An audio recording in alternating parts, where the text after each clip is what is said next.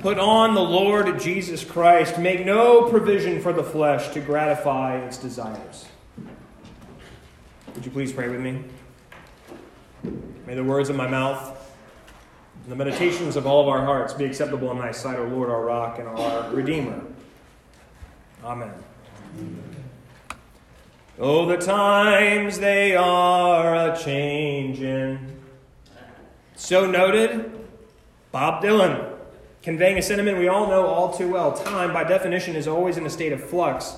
no matter who we are, no matter how bad we've been or no matter how good we've been, we all seem to agree that we want more of it. We want more time.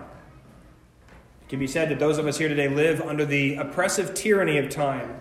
It hovers over us in every single moment, reminding us how much more we still have to do as we hear that clicking in the back of our head, reminding us that we are running out of time. Today, the demands on our time are overwhelming. Homes have to accommodate for multiple work schedules. Children have to balance manifold school responsibilities. Extracurricular activities are scheduled with no end in sight. Doctor's appointments are made months ahead in advance with the hope we'll actually be seen on time when we arrive. In our family, years ago, we tried to make an actual physical calendar work. And we bought a calendar at a store. We put it on our refrigerator and we wrote down what appointments we had, when we had to be, where we had to be, who was going to take the boy, all these things. And guess what? It didn't work. now we rely on a calendar that's on our phones that we can access at any time so that I know what I need to do, where I need to be, how I need to be there, what time I need to be there, and what's coming next, what groceries I have to get, all that stuff because we always feel like we don't have enough time.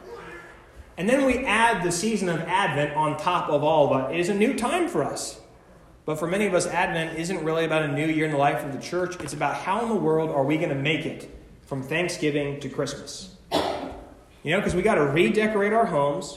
We've got to find all the perfect presents and find the time to wrap all the perfect presents. We've got to get the kids to the Christmas concert. We have to show up at their Christmas concert. We have to coordinate schedules with in laws about who's arriving when, who's going to cook what. Then we have to figure out when we're going to sit down and open up those perfect presents that we wrapped perfectly. And then we have to show up to church every single Sunday at 11 o'clock. And we have to come to Christmas Eve at either 3 o'clock or 7 o'clock. And we have to do all of this while pretending my life is okay. I've got it all under control. I'm not stressed out. I'm fine. And then we can add even more by how rapid fire our communication is with each other. We've fallen prey to this belief that we have to be connected with each other all the time, 24 7, instantaneously. It left, it's left us feeling like we have to know everything about everyone's business and everyone needs to know everything about our own business. And today we measure our success, we measure our value on the number of likes we get on a photo, or the number of times we get a retweet on a tweet we thought up under the tryptophan haze while we're sitting around the Thanksgiving table. This understanding of time and communication and how connected they are, it was made known to me this last week when I uh, called a member of our church just to check in on them, ask them how they were doing. And they said, Oh, you know, we've been really busy ever since we got back from vacation. And I, trying to be kind, said, Oh, where did you go on vacation? And the person on the phone, instead of just telling me where they went to vacation, the response was, Didn't you see all the pictures we posted on Facebook? Didn't you see where we were? Didn't you see all the things we had to do when we were on vacation? And I thought if I had been a little more human, less pastoral in that moment, I would have said, Do you think I sit at home refreshing Facebook every 15 seconds to find out where you went on your vacation? the times, they're changing.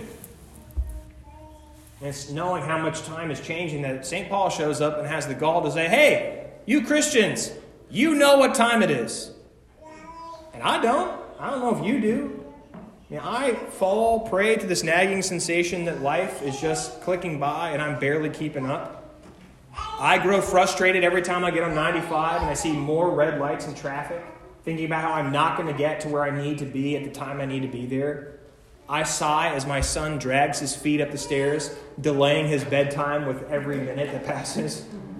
I tap my toes while I'm waiting in line behind yet another family that can't figure out how many coupons they want to put on the conveyor belt to pay for their food. I don't know about you, but I find myself resenting time. I resent how little time I feel like I actually have. And St. Paul says, You know what time it is. Of course, for Paul, the time he's talking about is not the time we often think about. It's not this ruler that we experience. Time for Paul is not the fear of getting everything done from Thanksgiving to Christmas. Time for Paul is nothing less than the transformation of the world in Jesus Christ. Jesus has changed time forever. I don't know if you noticed it when I read it, but he says, You know what time it is, how it is now the moment for you to wake up from your sleep we're honest with ourselves, we're not really sure that we like the tone that Paul has for us. I mean, who does he think he is telling us to wake up? Doesn't he know how hard we try, how hard we work every single day at this crazy thing called life? You would think that he'd have a little more respect for the work that we're doing in the world.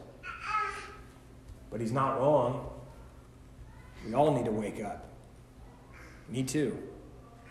We need to wake up, not just out of the craziness the world has told us we're supposed to experience this time of year, though we should wake up from that too. But we need to wake up from this lie that we've fed ourselves about who we are and what we're doing with our lives. Paul, he's hitting us over the head, as is often the case, with the fact that the coming of Christ into the world, his crucifixion by the powers and principalities, his resurrection from the dead, his promised return have overturned everything we thought we knew. It has literally changed everything.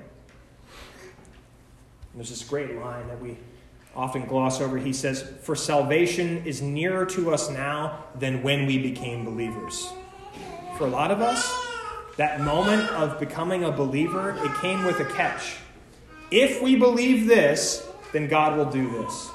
If we lay aside our sins, then God will give you eternal life as your reward. If you promise to love God with your whole heart, soul, mind, and strength, then God will love you back. The problem with that is there is no such thing as if in the kingdom of God. I have an acquaintance. Uh, he's a church planner. He lives on the West Coast. He's in Oregon. And I was talking to him this week about his experience of the church, his experience of life. And he said a number of years ago, he felt God calling him to start a new church. He felt like there weren't a whole lot of Christians in Oregon, and he wanted to try to make some more. And so he started gathering with people from his community in his house on Sundays. And the longer he did it, the more and more people started to show up. And he was using an old trick of the trade. He was trying to scare people into salvation. And fire insurance sells if you're really worried about burning forever and ever and ever. And so he would go find people at the lowest moments of their lives, and he would say, If you turn around, if you get your life together, God will reward you. And doesn't that sound nice? So week after week, more and more people came to his house until they were so big and had raised so much money they were able to buy their own property and build their own building. And after about five years of growth, it started to plateau. You know, this sense of being told every single week, you're not good enough, you're not good enough, you need to get better, you need to get better, that can only last so long. He said after about five years, he was doing his annual baptism down by the river. There was a river in their town. And once a year, he would go out and he would invite people from his church to get rebaptized, or people from the community to be baptized for the first time. And he said he was waist deep in the water, grabbing people by the back of their head, dunking them in the name of the Father, Son, and Holy Spirit. And while he was baptizing someone, he said that over the bluff coming toward the river was the town drunk. Now, the town was small enough that everyone knew that this was the town drunk. His name was Larry. So this guy, I know, he said Larry started coming down. He was struggling to keep his line straight while he was walking. And his ankles got in the water and his knees. And pretty soon he was up to his waist next to this preacher in the water with whiskey on his breath. He said, Preacher, I need to get baptized. And the preacher said, Okay, Larry, are you ready to give up the bottle forever and give your life to Jesus? Preacher told me that in a moment of rare clarity for this man, he realized what he had been asked. Could he give up the bottle forever and give his life to Jesus? And the drunk said, I don't think I can. And so the pastor told him to get out of the water. And he left. The pastor said that the following Sunday at church, there was a standing ovation for the pastor because he had held his moral clarity together that he was a bastion of what it means to live in this world, that he had high expectations for his Christians. He said he got more emails than he could read from people in his church and people in the community just thanking him for standing up for something good and right and true. He said he's never felt more rewarded in his whole life. All the while, he had never felt more worse than he Because even though he felt like he had done the right thing, in the back of his head, he kept hearing this line, this line from Jesus I have come not for the well, but I've come for the sick. I've come not to save those who are well, I've come to save sinners. Six months later, my friend left church and never went back. Gave up ministry forever and ever. Because he realized he had been selling people goods. That he had expected their perfect morality and their achievements, that those were the things they had to have to be a Christian. He was selling goods and realized one day that you can't sell grace because grace isn't expensive, it's not even cheap. Grace is free. And he couldn't stand to be a church who did that anymore. He realized something. He realized that it was time for him to wake up. Because God's grace is different than anything else in existence. You don't have to do anything to earn it, you can't deserve it. It is given to you for free. The time has come to wake up. And it's not going to be easy because we all have to kick these addictions we've grown so comfortable with, and not necessarily the addictions that we might be thinking about in our minds. We've got to do whatever it takes to flush down the toilet all of our pills of morality and perfection. We've got to pour out the bottles of judgment and self righteousness. Why? Because God's grace is bigger than all of our finger wagging, and it is never contingent on our ability to be good. As I've said more times than I can count, God loves you, and there ain't nothing you can do about it. In fact, it is our inability to do much of anything that precedes the reason for grace in the first place. Salvation is nearer to us now than when we became believers. It's on this side of receiving something remarkable. It's on this side of seeing and tasting and touching God's unending love and grace, in spite of our earnings, in spite of our deservings. That's only when we start to live differently. Our desires to be better, though most of us usually fail, they only ever come as a response to what God has done and never as a prerequisite. That's why Paul can say, Live honorably, not in reveling, not in drunkenness, not in debauchery, not in licentiousness, not in quarreling, not in jealousy. He can do so not because those things warrant God's love, but because God's love is such that we can never be the same. Because it really doesn't matter if we're jealous, or if we're drunk, or we're licentious it can never remove what God has already given to us in Jesus. There is nothing on this earth that will make God love you any more or any less. There is nothing on this earth that can ever separate you from the love of God in Jesus Christ.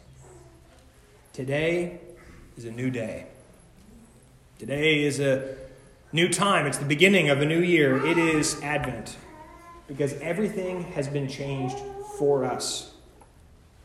I know it might seem strange to start on such a strange note, but maybe it's the note we need the most. Because it's something about this time of year that we feel this oppression, this desire to get everything done, to appear like we've got it all together, where we compare ourselves to the people around us, finding our own worth and our value in what we think the worth and value we're given by other people. Instead, Paul says to us today, I've got something new for you.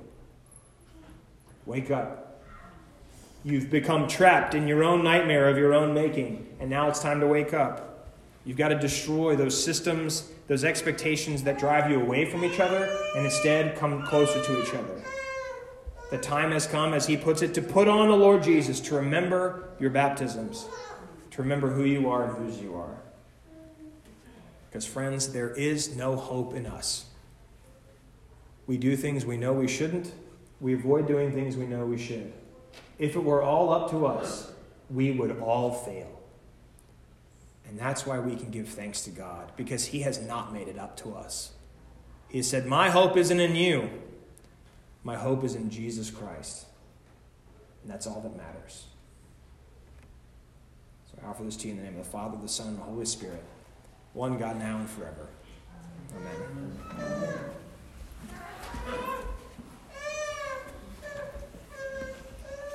My very first Christmas Eve in ministry, I was incredibly nervous. The state of the church today is that you'll have more people on Christmas Eve than you'll have on any Sunday leading up to Christmas Eve. It's when the C&E crowd comes, the Creasters, the Christmas Eve and Easter people. And I was really nervous. I was in the small town. I was thinking, you know, this is going to be maybe my one chance to share the love of God with people who would never otherwise come to church. I tried to make everything perfect. I got all the lights working in the sanctuary. I gone over my sermon 15 times and made sure we all had our little candles to hold up for silent night. I mean, everything was going to be perfect. And I can remember standing at the door welcoming people in on this cold December night, saying Merry Christmas and all this good stuff. And there was an older member of my congregation who came up from his car and he could not walk in a straight line because he was drunk as a skunk. He had had uh, a few too many at the table for Christmas Eve with his family, and then thought, you know what, I should still go to church anyway. I could see him stumbling across the dark parking lot trying to make his way to these big doors we had at the church. And I was laughing. I thought it was really, really funny. And we had this usher next to me, and he whispered in my ear, You're not going to let him in, are you? And for a moment, I confess, I took him seriously. Because I thought maybe I shouldn't let him in. There are all these people who are going to experience our church for the very first time. What are they going to think about us if that drunk comes in here during worship? What are they going to tell their friends about this church when they leave tonight? What if no one ever comes back? But then, in the moment of profound and very rare pastoral clarity, I realized he needs to be here more than anyone else. And so when he walked out, I wrapped my arms around him. I told him I was so happy to see him. And he said, Merry Christmas! Later on in the service, I was still maybe, you know, kind of regretting my decision a little bit. I thought maybe this is not a good idea. And there's something about Christians when we sing Away in Manger that we just don't do it with any joy.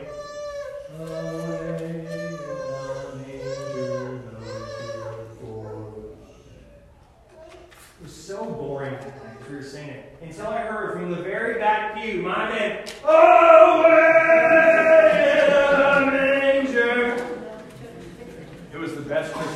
Ever had church. Because that's the thing. I mean, we make it out to be, you've got to do this, you've got to do this, you've got to get your life together, you've got to have it figured out. And the problem is none of us have it figured out. We are all floundering. We're all struggling to keep our necks above water. Some of us are really good at making it seem like we're not doing it, but we're all doing it. And that's grace. Grace is for all. Think about this table. Think about the time that Jesus gathered his friends for the first time. He looked out at the table of a bunch of people who were going to betray him, deny him, and abandon him. All people who weren't going to measure up. And he said, Hey, you know what? I'm going to do it anyway. I know you don't deserve it. I know you can't earn it. But I love you. So I'm going to fix it for you. No one is outside of God's grace. Nobody. Nobody. Please bow your heads for a moment and join prayer.